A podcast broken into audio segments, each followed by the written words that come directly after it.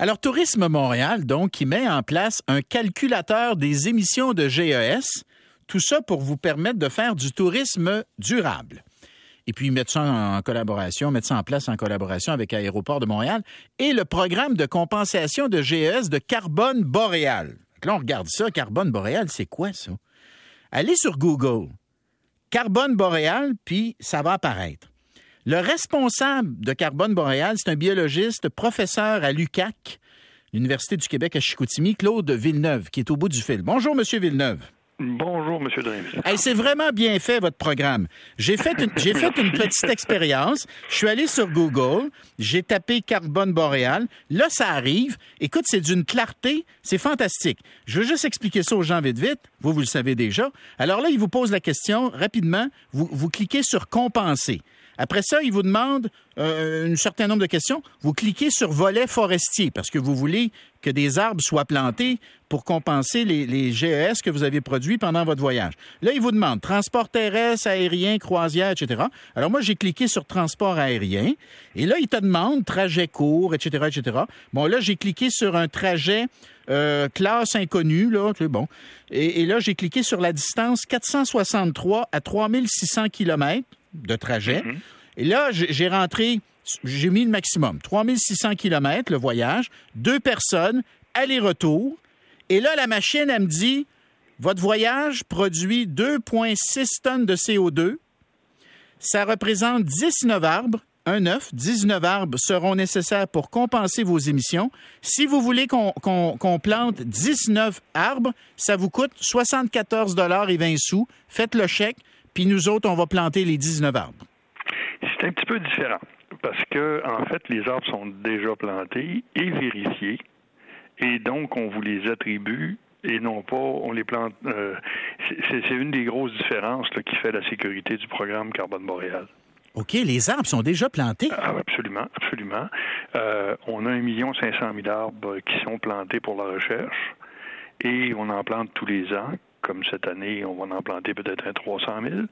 Et ces arbres-là sont plantés d'abord et avant tout pour faire de la recherche sur la contribution de la forêt boréale à la lutte au changement climatique et à l'adaptation au changement climatique. Alors, les arbres, on a proposé quelque chose de tout à fait original qui existe nulle part dans le monde, c'est que les contributions que vous faites par exemple si vous prenez votre 74 dollars, vous envoyez ça au fonds de développement de l'université qui va nous dire euh, Monsieur Drainville a envoyé 74 dollars et nous on va réserver 19 arbres sur le stock de ceux qui sont déjà vérifiés par le BNQ donc qui ont commencé à pousser. Et ces arbres-là, vous allez recevoir, parce que l'argent que vous allez déposer, le 74 va servir à la recherche, vous allez recevoir un reçu de charité pour votre don à la recherche. Aïe, aïe, je trouve ça vraiment, c'est vraiment bon votre affaire. Et là, donc, eh non, mais M. Villeneuve, il pourrait arriver un point, si les gens commençaient à se servir de ce programme-là là, assez massivement, il pourrait arriver un point où on pourrait manquer, vous pourriez manquer d'arbres, c'est-à-dire qu'on pourrait, on pourrait rattraper la quantité d'arbres que vous avez déjà euh, plantés. Oui, oui, tout à fait. C'est à ce moment-là on serait on serait mal pris, ce serait un, problème.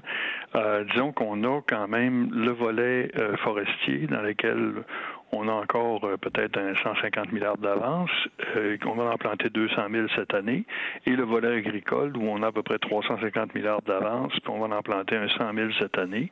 Donc, euh, il y a quand même presque un demi-million d'arbres qui sont qui sont prévus pour être disponibles en 2022-2023. Et puis, par la suite, on continue chaque année. Ce qui, arrive, c'est que... C'est-tu des terres publiques, ça, M. Villeneuve? Est-ce que ce sont des terres publiques, ça, ou c'est...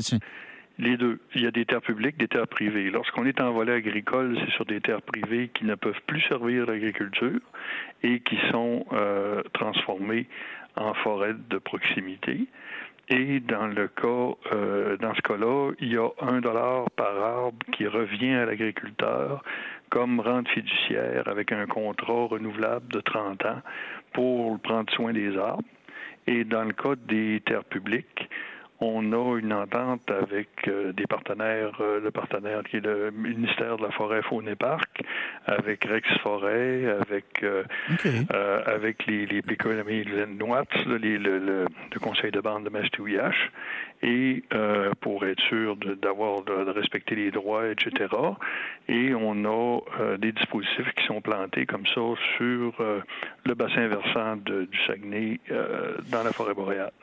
OK, parce que là, j'essaie de suivre votre logique. Donc, quand je paye pour compenser mon empreinte carbonique, l'arbre étant déjà planté... Euh... Il est réservé euh, pour les fins de capter votre CO2. Donc, il va capter votre CO2. Par la croissance, par la croissance de l'arbre. Par la croissance ah de l'arbre, ah la quantité qui va aller dans le sol. Et vous avez un volet qui est très important dans le site, c'est s'informer. Vous allez sur s'informer, je ne sais pas si vous êtes sur le site actuellement, mais vous allez voir, il y a 25 questions fréquemment demandées avec des explications. Oui, je l'ai, je l'ai s'informer. Il y a l'onglet compenser, puis juste en dessous, s'informer. C'est ça. Et puis, vous avez aussi l'onglet consulter le registre qui vous dit euh, qui a compensé depuis 2008, à quel endroit sont localisés les arbres qui lui ont été dédiés. Et euh, ce registre-là, il est public. Donc, euh, ah, vous pouvez savoir si euh, un de vos collègues journalistes a compensé sa croisière. Euh. oh, oh, Monsieur Villeneuve, vous venez d'ouvrir une méchante canne de bine, là.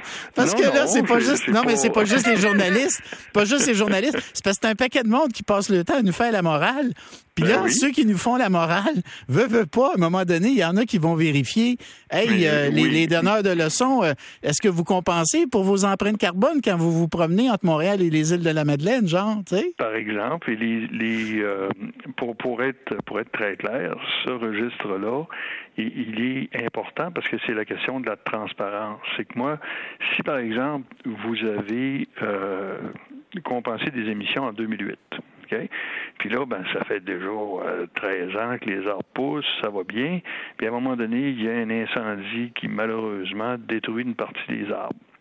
Qu'est-ce qu'on fait?